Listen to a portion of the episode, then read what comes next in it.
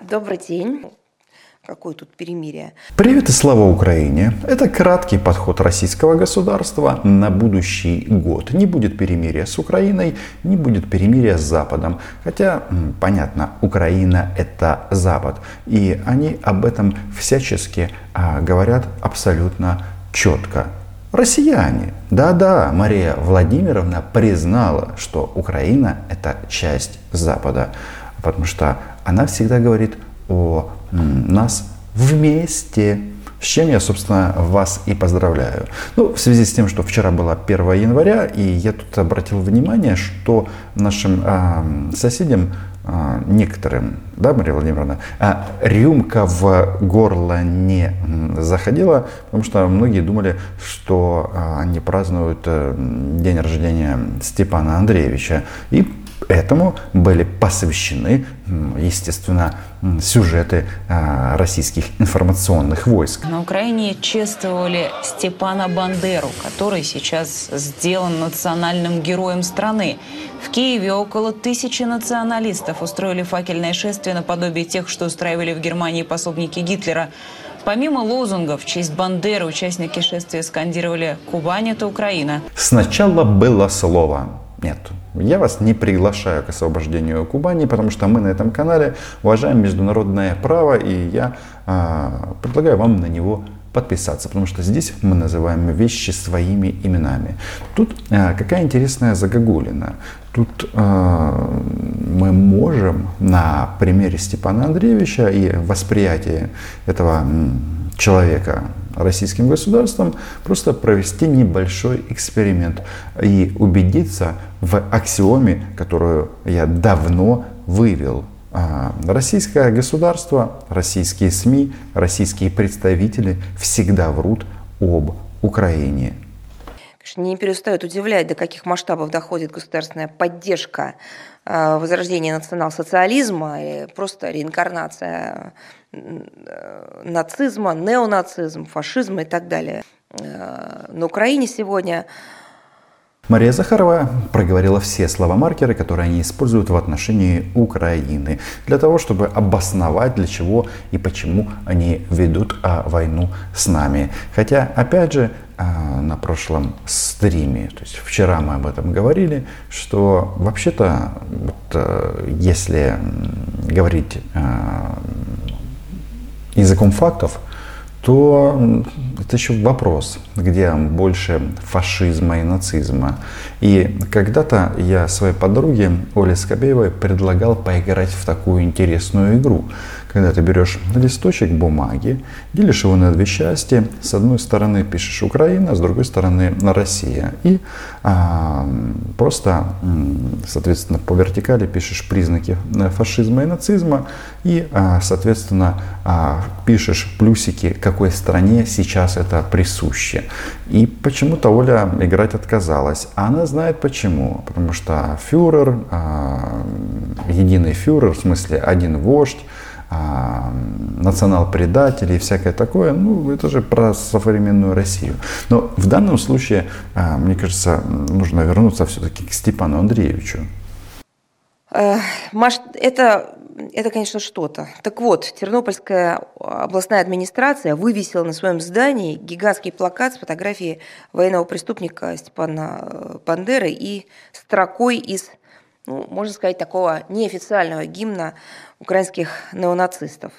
Что же имеет в виду Мария Владимировна? А вот эти слова, эти строки «Батька наш Бандера, Украина маты». Что она забыла здесь упомянуть? Правильно, есть же и вторая строчка, она важна. Мы за Украину будемо воювати, будем воювати. Потому что эти вещи нужно проговорить а, вслух, чтобы, возможно, а, какой-нибудь а, российский гражданин лишний раз задумается, стоит ли ему ехать в Украину с оружием в руках. А портрет, который так возмутил а, Марию Владимировну, да, он действительно есть. Доброго вечера, мы из Украины. Поражает преемственность. Баннер выдержан в красных, черных и белых тонах, полностью повторяя визуальную стилистику Третьего Рейха. Возможно, это некоторое психологическое заболевание, потому что а, люди везде видят фашизм. Ну, куда ни посмотрят, везде нацисты, каратели и так далее. Есть один способ, как излечить себя. В зеркало чаще смотритесь. Еще раз подчеркну, все это сделано на официальном уровне. При, при этом об отношении самих э, жителей этого города к Бандере хорошо известно. А вот это важно. Давайте-ка еще раз. А, Захарова, представитель МИД Российской Федерации, она а, на весь мир заявляет, что она, она знает отношение жителей Тернополя к Степану Андреевичу Бандере и считает, что для этого региона Степан Андреевич не герой, вот мне интересно, а что по этому поводу напишут тернополяне? И если это так, то почему тогда сразу же после крушения Советского Союза или развала советской тюрьмы, почему же а, в этой части Украины, а, в западной части Украины, начали ставить памятники Степану Андреевичу, если так люди были категорически против него? Очевидно, государственные и местные власти имеют некий заказ на навязывание таких героев собственному населению. Э, делается это во многом вопреки самих украинцев, которые знают историю, хотя сейчас ее на их глазах переписывают, внушают им другие и ценности, и трактовки исторических событий. Вот здесь было даже немножечко обидно. Они же а, даже а, в своих вот этих вот дебильных политических ток-шоу говорят о чем? Что надо оккупировать всю Украину за исключением Галичины, потому что там вот живут бандеровцы и а, люди, которые хранители, хранят и украинский язык, и украинские традиции, хотя я считаю, что украинский язык, он а, вообще-то везде и в Киеве, и в Харькове. Просто у нас так частенько бывает, что люди дома украиноязычные, а на людях говорят на русском языке. Ну, бог с ним. Мы тут э, дискуссии на тему ущемления по языковому э, признаку проводить сейчас не будем. Но вот э, Захарова э, пришла к выводу, что даже вот в Тернопольской области навязывают героя Степана Бандеры. Ну это же вранье. Это же вранье, потому что эта территория была присоединена к Советскому Союзу в каком году? В 1939-м по итогам пакта Молотова-Риббентропа, или точнее Сталина Гитлера. А теперь а, рейтинг а, Сталина в России очень-очень растет а, какими-то безумными темпами. Но смысл в чем? Что а, только сейчас начинают уходить из жизни живые свидетели тех событий, а многие живы до сих пор. И им есть что рассказать, как творилась история.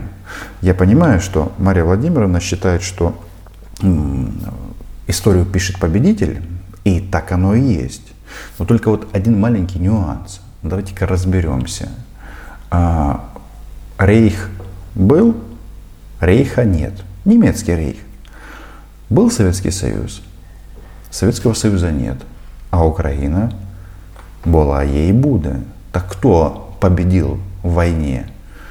Ну, понятно, что нам нужно много еще сделать, просто я к чему это все веду. То есть э, я никогда не претендую на какую-то там супер историческую экспертизу, просто я э, смотрю, как э, Захарова и другие российские представители врут о событиях на Донбассе, свидетелями которых мы являемся здесь и сейчас, то кто сказал, что они не врут о событиях, которые проходили на западе нашей страны в 1945 году и позже, в 1953 году.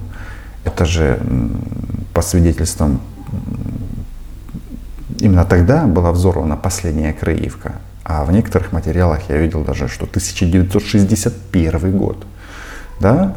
Ребята, вы обзываете бандеровцев а, фашистами, нацистами, а вы думаете, они не знали, что после 1945 года а, Гитлера не стало, и Третьего Рейха не стало, они продолжали воевать. За что, хочется мне а, у вас спросить. Я ответ знаю за, независимую, за независимую Украину. Так вот, почему я говорю о том, что а, Украина стала уже Западом? Здесь а, Захарова очень много разглагольствовала на тему вот этих вот безумных российских инициатив по гарантированию безопасности России. Прекрасно. Они напали на Украину, а гарантии безопасности а, им а, нужны а, причем на бумаге. Все дошло до того, что теперь получается, что Соединенные Штаты, как лидер НАТО, они должны некоторые члены просто исключить из Альянса по требованию Москвы. Ну и, очевидно, надо будет возродить ГДР. Так вот, а, в части этих переговоров, которые намечены на там, 10, 12, 13 января, а об этом мы еще будем неоднократно говорить, но вот настрой на эти переговоры какой? Все происходит, как всегда, в лучших традициях западных партнеров. Они продвигают собственные узкокорыстные цели, нисколько не стесняются выступать с позиции непогрешимых, исключительных, высокомерно пренебрегают при этом законными интересами других, но это приводит к соответствующим результатам, которым почему-то они потом удивляются. Законные интересы России за пределами России. Да. Что там Мария Владимировна про нацизм что-то говорила? Я так понимаю, им жизненного пространства не хватает. И вот на этом а, предновогоднем брифинге а, были вообще сказаны некоторые перлы. Выяснилось, что, слушайте, НАТО напало на Европейский Союз. Нет, я не оговорился. Это трактовка Захаровой. Ну, вот в частности, что касается э, интервью Жозепа Барреля, естественно, мы его видели. Э, но в целом в последнее время в ЕС немало высказываются по недавно внесенным российским предложениям. Э, причем, что самое интересное, каждый раз мы видим э, разные заявления на этот счет. То есть нет никакой стройной, единой, консенсусной или, может быть, не принятой консенсусом, но выработанной э, линии наших западных партнеров в рамках ЕС, в рамках НАТО и так далее. Идет абсолютная многоголосица. Кто во что гораст. Кто что хочет, тот и, видимо, заявляет в силу своих э, способностей. И этих способностей, по мнению Захаровой, недостаточно. А вы представляете, что а, в Европейском Союзе и в НАТО десятки государств, и у каждой свое мнение. Ужас просто. Как с этим можно работать? А другое дело, Россия, где все идут а, строем, ну и Беларусь а, где-то вот в хвосте плетется и а, играет в игру а, про Шархана и Табаки – то мы слышим, опять же, вот от э, партнеров будут обсуждать наши инициативы только в Совете Россия-НАТО, то в ОБСЕ. Ну, в общем, чего только мы не услышали. Я хотела бы подчеркнуть главное. Тема евробезопасности не является новой. Мы неоднократно Мало того, еще с начала 90-х предлагали обеспечить ее неделимость, не допускать ситуации, когда безопасность одних государств осуществляется в ущерб безопасности других. Интересное у них видение неделимости безопасности. Возможно, Кремль должен лично определять, кто может себя э, считать э, государством, а кто должен быть отдан под протекторат Москвы. Ну, про нас понятно. Нас, как страны, для них нет. Хотя что-то свое посольство закрывать не спешат, не знаю. Играют там в осажденную крепость. Евросоюз своими руками а, сделал немало для эскалации напряженности в Европе. Ну, давайте посмотрим, о чем идет речь. В 2009 году изобрел формат восточного партнерства, направленный на противодействие российским интеграционным инициативам и такое, в общем, выкраивание для себя сферы влияния на постсоветском пространстве. Настойчиво продвигал, несмотря на э, наши вопросы озабоченности. Вообще-то они просто прямым текстом говорят о том, что продолжают размышлять а, в рамках вот этой парадигмы а, пакта Молотова-Риббентропа, что вот есть зоны влияния, это наше, это ваше, а здесь мы что хотим, то и делаем. Хотим, стреляем в людей, хотим, не знаю, создаем концлагеря, ну, типа изоляции. А также сомнения тогдашних киевских властей проект соглашения об ассоциации с Украиной. А, напомню, он стал просто таким настоящим спусковым крючком для протестных акций, которые переросли в феврале 2014 года с благословения того же самого Запада и в первую очередь представителей Евросоюза и США. Какое здесь ключевое слово? Видите ли, у нас тогда был легитимный президент Виктор Янукович и всякое такое, в Сочи теперь живет и все у него хорошо. Что она сказала? Она сказала, уже тогда были киевские власти. Они же а, всячески избегают слова власти Украины, украинские власти, потому что они считают, что вот эти вот орки, а, которых они посадили на оккупированных а, территориях, в первую очередь в Крыму, нет, без Крыма, в Донецке и Луганске, вот они тоже представляют Украину. Странно как-то у них там. А, флаг российский, все у них там российское, а, а здесь они а, пытаются позиционировать оккупированные территории как а, какую-то какую альтернативную Украину. Есовский Брюссель передал натовскому Брюсселю львиную долю своего военного суверенитета. И сделано это было не только, кстати говоря, в отношении НАТО, я имею в виду вот это э, жертвоприношение собственного суверенитета, но и напрямую Соединенным Штатам Америки тоже такой подарок преподнесли. И в этой связи не совсем понятно переживание главы э, ЕСовской дипломатии по поводу неучастия ЕС в дискуссиях о гарантиях безопасности в Европе. Вы же добровольно, никто же вас, ну, по крайней мере, э, внешне вы об этом не заявляли, а, чтобы вас к этому принуждали насильно. Вы добровольно соглашались с утратой а, суверенитета в пользу принятия решения либо единолично Соединенными Штатами, либо под зонтиком НАТО, но опять же Соединенными Штатами как Мария Владимировна закрутила. Она считает, что э, да-да-да, НАТО поглотила Европейский Союз. Потому что обсуждать российские предложения серьезно, ну, в принципе, очень сложно. Уже задача стоит в том, чтобы говорить с медведем таким образом, чтобы он никого не укусил, пока его усмиряют. Но факт того, что страны НАТО и страны ЕС это частенько одни и те же государства, кажется, Марию Владимировну никоим образом не смущает. Вот она считает, что а, НАТО покорила Европейский Союз. Вот так вот. Причем начальник Маши, а Сергей Викторович Лавров, обычно всегда заявляет, что у нас гражданская война, но они на восточной части Украины будут защищать граждан России. Причем эти граждане Российской Федерации появились и в Донецке, и в Луганске, и в Крыму исключительно после оккупации. В общем, а, настроение в больнице вы видите, а, ну, это не повод расстраиваться. С Новым годом! Все будет гораздо. Патронам, патронессам большое спасибо за поддержку моего YouTube канала. Чао!